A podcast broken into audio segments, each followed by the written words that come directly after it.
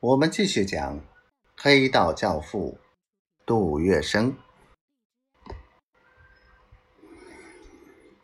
朱如山将钱和杜月笙的话带给秦良奎后，秦大为感激，以后常去度假，乐于效力，成为杜月笙的义务法律顾问。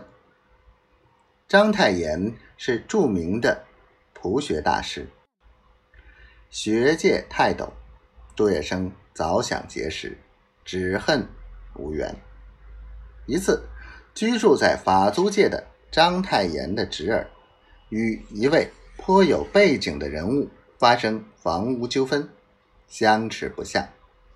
章太炎风闻杜月笙是法租界炙手可热的人物，便给他去了一封信，请求帮助。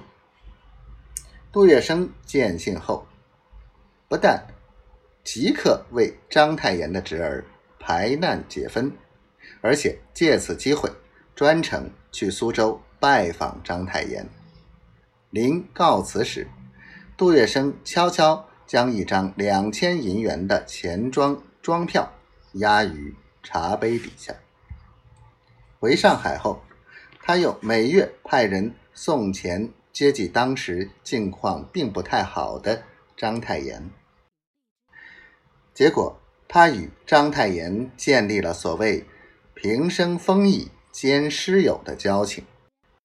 以后，章太炎曾以一代朴学大师的身份为杜月笙修订家谱。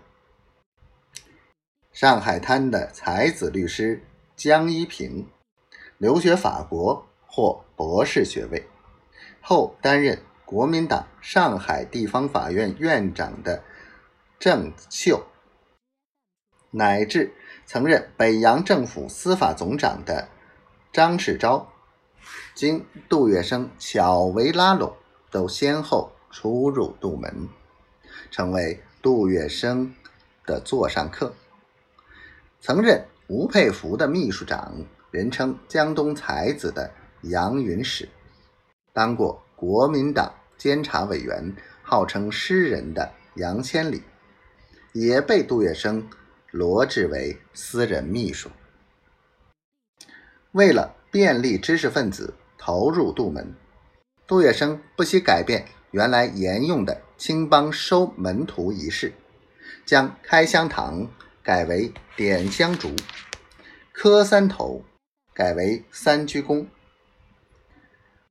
徒弟改称学生子，杜月笙本人则由老头子改称老夫子或先生，写有三代简历的拜师帖改为门生帖，拜师帖上一组流传“万世千秋，水往东流，永不回头”的套语，简化为“永尊训诲”。